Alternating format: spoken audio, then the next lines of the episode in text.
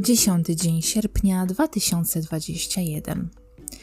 To był dobry, wesoły, spokojny dzień. Wreszcie oddech się uspokoił, puls spowolnił, a to tylko dlatego, że zjadłam trochę gotowanego. Muszę utrzymać ten stan, bo niespanie w nocy z powodu przewlekłego poczucia ataku paniki, a nie jest czymś, co chciałabym jeszcze kiedykolwiek przeżyć.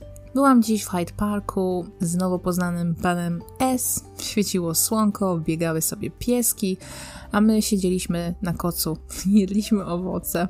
Naprawdę hardcore, gruba biba. Pan S.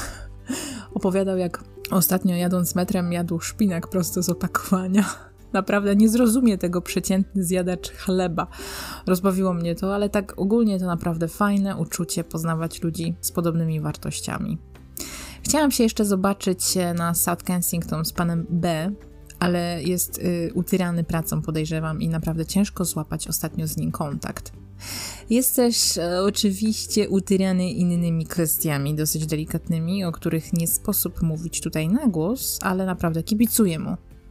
Ostatnio opowiedział mi co nieco, co nim powoduje i chyba bardziej rozumiem już jego sytuację, co nie oznacza, że nadal nie będę sobie oczywiście z niego żartować. Nie wiem czemu, ale naprawdę lubię mu tak przypierdolić na złość, dopieprzyć, zwłaszcza na Facebooku. Do domu wracałam już w nocy, przez park, sama.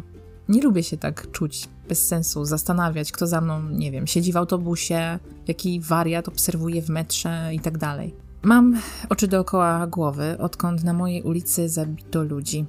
Wiem, że są to głównie porachunki gangów, ale czasem wystarczy, że na przykład jakiś mężczyzna patrzy mi dłużej na dekolt albo gdy idę bez stanika i naprawdę brr, niedobrze. Niedobrze mi na samą myśl, a wiadomo, że Londyn to jedna wielka patologia. I cóż, należy chyba pamiętać o tym, że pochodzimy z innych kultur i jakby tak powiedzieć, yy, jestem ostrożna i mam się na baczności choć wolałabym o tym wszystkim naprawdę nie myśleć.